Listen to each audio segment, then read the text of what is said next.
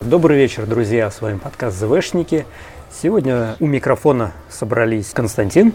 Алекс. Сегодня мы в небольшом урезанном составе, но тем не менее мы поговорим а, сегодня быстренько про некоторые новости, произошедшие некоторое время назад. Ну и, конечно же, поговорим про финал, долгожданный финал а, сериала «Повстанцы».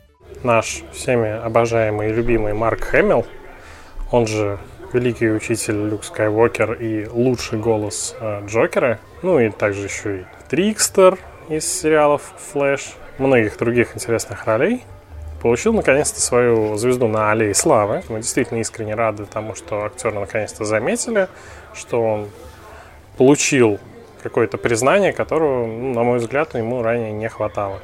Тут же я хотел бы, конечно, отметить, что вместе с Трен и Оскаром Айзеком они, а и BB-8, они вручили Оскар на минувших выходных. По интернету уже э, можно было найти много веселых видео о том, как Марк Хэмилл познакомился с Галь Гадот. Это очень милое видео, он такой ее трогает за спину, типа, здравствуйте, я Марк. Она такая, блин, я, я, я Галь Гадот. Он такой, приятно познакомиться.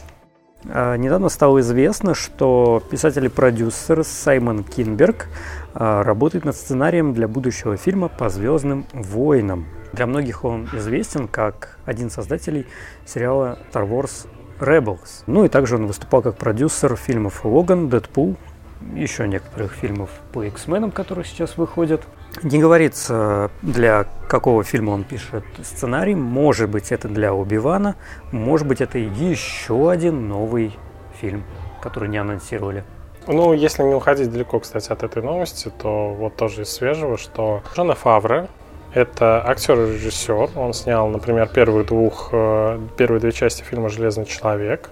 Э, например, он э, засветился уже как продюсер в сериале «Революция». Если никто не знает, это двухсезонный, по-моему, сериал, который выходил лет года 3-4 назад и рассказывал о нашей, ну, о, о будущем, где электричество внезапно вот отключилось. А, да, я помню. Вот, он, по-моему, выступал как эксклюзивный продюсер, поэтому, в принципе, опыт работы на телевидении у него даже вот такой свежий, может, не самый удачный. И Джон Фавро станет исполнительным продюсером будущего сериала, о котором нам рассказывали чуть ранее. Также вместе с этим анонсом стало известно, что сериал действительно выйдет уже на платформе от Disney. И, скорее всего, появление продюсера означает, что скоро будет собрана творческая команда. Значит, что года через, наверное, два мы уже сможем что-то увидеть, mm-hmm. мне кажется. Ну, кстати, он добавлю, что он не только как исполнитель, продюсер, он еще и как сценарист или со-сценарист будет выступать. Ну, я сейчас вот читаю книжку Александра Роднянского, выходит продюсер, и роль продюсера входит ну, то есть он участвует на каждом этапе производства фильма, поэтому а, вмешательство в написание сценария это очень важное для хорошего продюсера как бы функция. Угу. Ну, я только скажу, что первый железный человек у него был крутым. Маленькая ремарочка, еще у него было шоу, а, где он звал пять гостей, и они обсуждали просто разные киношные темы. И был эпизод, который посвящен Звездным войнам, еще до того, как Дисней купил. Там участвовали, по-моему, Марк Хэмилл, Джей Джей Абрамс, Кевин Смит и еще двух гостей я не вспомню. Mm. Они там строили, какими могут быть Звездные войны в будущем. Мы вот радовались, то, что выходили крутые стильные постеры для Ханасова, именные. Художник Хашим Бахус, надеюсь, я правильно произношу его имя, а, в своем фейсбуке написал пост, в котором, по сути, обвинил Дисней в плагиате. Выложил фотографии своей, своих работ, а, которые очень сильно напоминают а, вышедшие постеры для Соло. Причем один в один то есть и цветовая схема, и именно стилистика. При этом он пишет, что эти постеры он делал еще в 2015 году для Sony Music France. А, при этом уточняет, что ни Disney, ни Lucasfilm к нему не обращались за разрешением использовать э, его наработки. А Какой-то реакции... не должны э, к нему обращаться, насколько я понимаю. Ну, либо к Sony, я так понимаю, не должны. Вот, вот. Если они разрулят к Sony, то этот художник просто пойдет лесом. Ну да. Ну, в общем, странная ситуация, и я не видел каких комментариев от Диснея либо, либо Лукасфилма. Кстати, вот э, насчет этого момента. Недавно в один из дней, ну, знаете, как это бывает, ты просыпаешься, идешь на YouTube, ну так, посмотреть. Ну да, за завтраком да, вместе с хлопьями да. с молоком там, ты хочешь шоу какое-нибудь или что-нибудь такое. Угу. И там на главной странице есть э, место для рекламы, где обычно крутят там трейлер какого-нибудь нового фильма. Ты не поставил себе этот блок? Ну, нет. Просто, просто я хожу на некоторые... Ну да, я, конечно, могу там исключения делать, но мне что-то лень. Потому что на некоторые сайты я хожу, я хочу, чтобы они получали какое-то... Например, YouTube, да? Да, например, YouTube, он так бедный. А, и там был трейлер э, фильма вот. И там вроде был Дисней. Я такой, хм, интересно. Ну, я смотрю, смотрю, там такой, а, меня впечатлил очень diversity cast. Я прям сразу вдохновился. Сначала я думал, что это какой-нибудь там Мэри Поппинс, который там анонсировали, там будут да. показывать, либо что-то в этом духе. В итоге оказалось это непонятно, что. В итоге появляется логотип, появляется название. Название такое, излом времени. Да, Wrinkle of Time, in да. time по-моему. И я такой, угу, окей смотрю на этот логотип, и у меня в голове происходит такое очень несознательное сравнение с э, другим логотипом.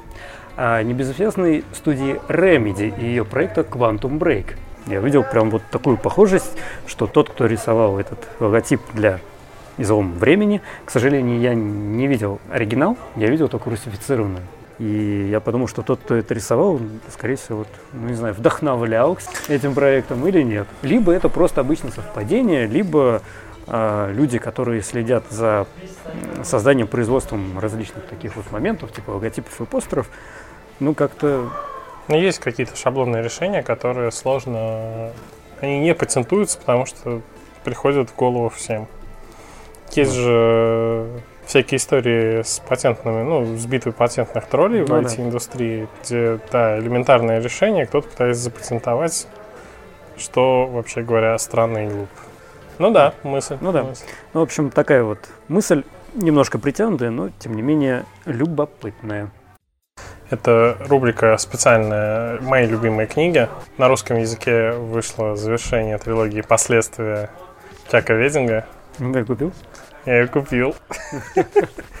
Там есть Джаджар Бинкс, например. Серьезно? Там есть Джаджар Бинкс. Если э, для некоторых из вас э, мои предыдущие аргументы о том, почему не стоит читать трилогию, еще были непонятны, надеюсь, это будет последним таким ясным, четким гвоздем. Стало известно, что Джон Уильямс а, больше после девятого эпизода не будет больше писать музыку для «Звездных А войн». зачем ты мне напомнил? Извини, мне грустно. По словам Уильямса, он будет рад написать музыку для следующего фильма. В этот раз зрители ждет сюрпризы, звучание нового эпизода будет неожиданным и непривычным. После работы над ним композитор планирует попрощаться с франшизой. Музыку для спин трилогии Райан Джонсона и фильмом от авторов «Игры престолов» будут писать совсем другие люди. Вильямс пишет там главную тему для спинов про Соло, девятый эпизод, и на этом все. Ну, в принципе, мне кажется, ну, пора, наверное. Ну, все-таки да, человек уже да. не молодой. Я надеюсь, что его место не займет какой-нибудь Ханс Циммер. Да, и тогда у нас Звездный войны превратится в окончательно в пиратов Карибского моря. В, вообще в индустрии куча Хотя, талантливых все-таки, блин, ну, я не скажу, что Ханс Циммер какой-то плохой. Он, понимаешь, он Одинаковый, пишет, да? Не, не даже не то, что одинаковый, он пишет музыку, которая отлично слушается отдельно, но очень плохо вписывается в кино полотно. Сейчас мы э, спойлер attention, потому что сейчас мы будем обсуждать финал э, Ребелсов и будем спойлерить, потому что, ну, сорян, ребята, неделя прошла. Сейчас, когда мы пришли с Алексом на запись подкаста, я спросил, пропиши в двух-трех словах, э, как, ему, как тебе, мол, финал. Он сказал слово «скользко». И вот, э, по-моему, это лучшая затравочка к тому, чтобы дать тебе возможность пояснить, что ты имел под этим словом, потому что это очень емкое в каком-то смысле описание и очень интригующее. Да, то есть э, я не могу, потому что ну, обозначить, что мне там финал понравился, мне либо не понравился. То есть он находится в такой вот посередине. В первую очередь это относится к тому, как это все завершилось и к некоторым сюжетным поворотам. В первую очередь это, конечно же, относится к самому именно целому финалу, а, к тому, как у нас вывели персонажей ключевых из повествования, то есть того же Эзру, Трауна. То есть спойлер, они все выжили. То есть... Э, спойлер от Дэйва Филони. Да. Все живы. Все живы, то есть и вся команда Призрака, она пережила не только, соответственно, Ребельсов, но и Эндор, о чем, в принципе, нам рассказывает финальная сцена. Вот претензии именно к решению именно избавиться от Эзры и Трауна. Именно вот способ, которым они решили это сделать. Ну, то есть у нас появились вот такие два персонажа, которые очень сильно могли просто повлиять на происходящее в оригинальной трилогии. И стояло решение, то есть либо их убивать, либо что-то с ними делать, либо оставлять в подвешенном состоянии. В итоге выбрали именно вот второй вариант – и не придумав ничего лучше, они заиспользовали вот эти вот космические киты, они, по-моему, еще появились то ли во втором, то ли в третьем сезоне. Да. Что вот, мол, Эзра их как-то вызвал, и, соответственно, они их в гиперпрыжок и куда-то в неизвестный, неизведанный регион отправили. На мой взгляд, это самый ну, высосанный способ вывести персонажа из истории. Deus Ex Machina. Да. Просто прилетает какая-то штука и фиксит все, все проблемы. Ох, из машины. да, Наш любимый э, сюжетный троп. да. Ну да, это там, как это еще правильно назвать, там, не знаю, там, рояль в кустах. Это прям очень хорошо перекликается с финалом третьего сезона, где у нас был а, Бенду, который просто взлетел, покидал молниями, всех раскидал, и все. Все закончилось хорошо принципе, здесь то же самое, только у нас не Бенду, а уже какие-то космические киты. На самом деле, если бы вот, вот не вот эта вот фигня, вот вывод такой вот персонажей, то в целом я бы сказал, что ну, финал хороший. То есть, да, как ты правильно заметил, он заставляет даже сопереживать. У меня возникают вопросы насчет, конечно же, желания оставить персонажей в живых и протащить их аж до Эндора. А у меня возникают такие вот вопросы, что почему эти люди не участвовали в восстании? Почему они не участвовали в главных сражениях, которые мы видим в фильмах? Где? Почему их не было на Хоте? Почему их не было на Индоре? Хотя, ну, окей, да. Ладно, мы знаем, что Рекс был на Индоре. Тот бородатый мужик – это Рекс. Ура! Теперь канон. Да, теперь канон. Где все это время ошивалась Асока? То есть вот с Асокой самая большая проблема. То есть она пропадает после битвы с Вейдером – появляется вот в четвертом сезоне. Когда уже все хорошо, кончено. Хорошо она так появилась, ну вот в этой красиво, серии, красиво. Мир между мирами, да. Потом снова куда-то пропадает. И пропадает, появляется только спустя много лет после Эндора. Возникает вопрос, что она, черт возьми, делала? Почему, э, когда появился Люк, она сразу не вышла с ним на контакт, чтобы, ну, как-то обучить, что-то ему ну, там рассказать, например, учитывая, что она знает некоторые интересные вопросы об их семейном положении. Ну и та же Гера, то есть как бы заявляет, что она участвовала при битве при Эндоре, но э, почему, э, обладая таким высоко скиллованным генералом, э, сопротивление не использовал ее? То есть почему она не возглавляла атаку на звезду смерти, будь то первая или вторая. Ну, ладно, допустим, вторая. Допустим, что в первой она там... Ну, Была на Латале. Да, ну, допустим. Вот. Либо почему ее не было на... Ну, ладно, на Хоте можно предположить, что она тоже занималась поиском базы. Но почему вот именно вот самая-самая основная операция... Та самое вот, генеральное сражение? Да, при Эндоре там император, там, звезда смерти, там, Вейдер, там, то есть все сошлось к этому. Казалось бы, это сражение, от которого зависит будущее галактики. Ну, логично предположить, ну, на мой взгляд, что она будет одной из ведущих э, стратегов и личностей, кто будет вести вот это сражение. Но ее, черт возьми, там нет. А, при наличии такой команды призрака, которые в одиночку освободили планету от Империи и надирали 4 года им задницы, а, у меня возникает вопрос, а зачем им нужны были вообще потом Люк, Хан и Лея? Ладно, я второй, поэтому мне выпадает роль немножко оппонировать тебе, но начну с своих личных впечатлений. Как э, Алекс уже подметил, мне понравился финал в эмоциональном плане. То есть, действительно, ты переживаешь в те моменты, когда тебе нужно переживать. Как э, Эзра все разыграл, ну, действительно получилось, ну, такой трогательным. Музыка включается в правильные моменты. То есть, там, не знаю, даже поведение злодеев, как, ну, злодейских персонажей меня, в принципе, порадовал. В принципе, финал, финал хороший. Это красивая точка. Да, к ней много вопросов, но если абстрагироваться от вопросов по вселенной, то финал вполне себе.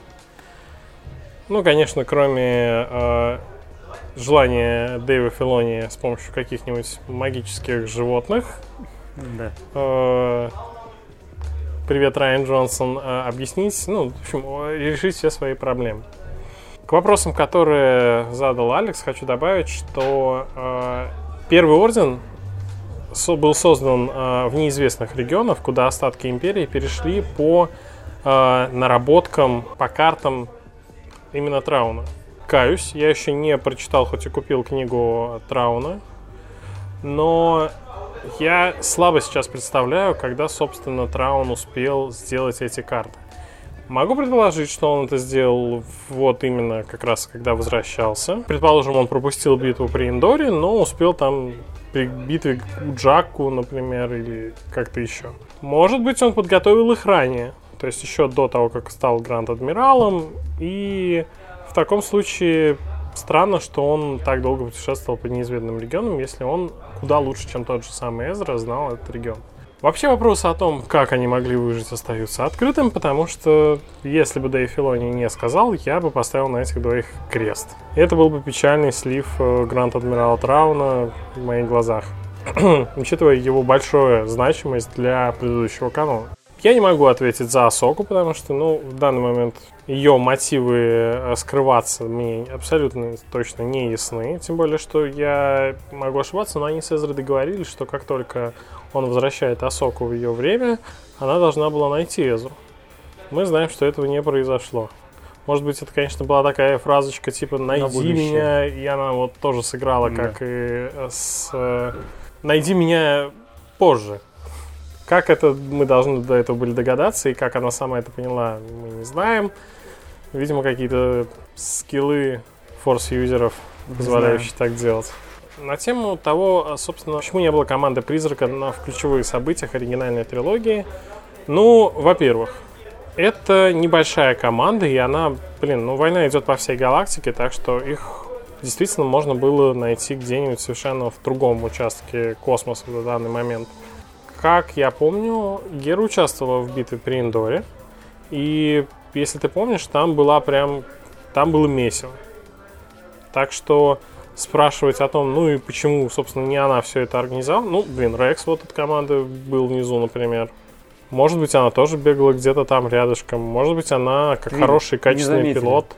А? Твилика не заметили. Ну, послушай, она отличный пилот. Что ей делать на Земле, например?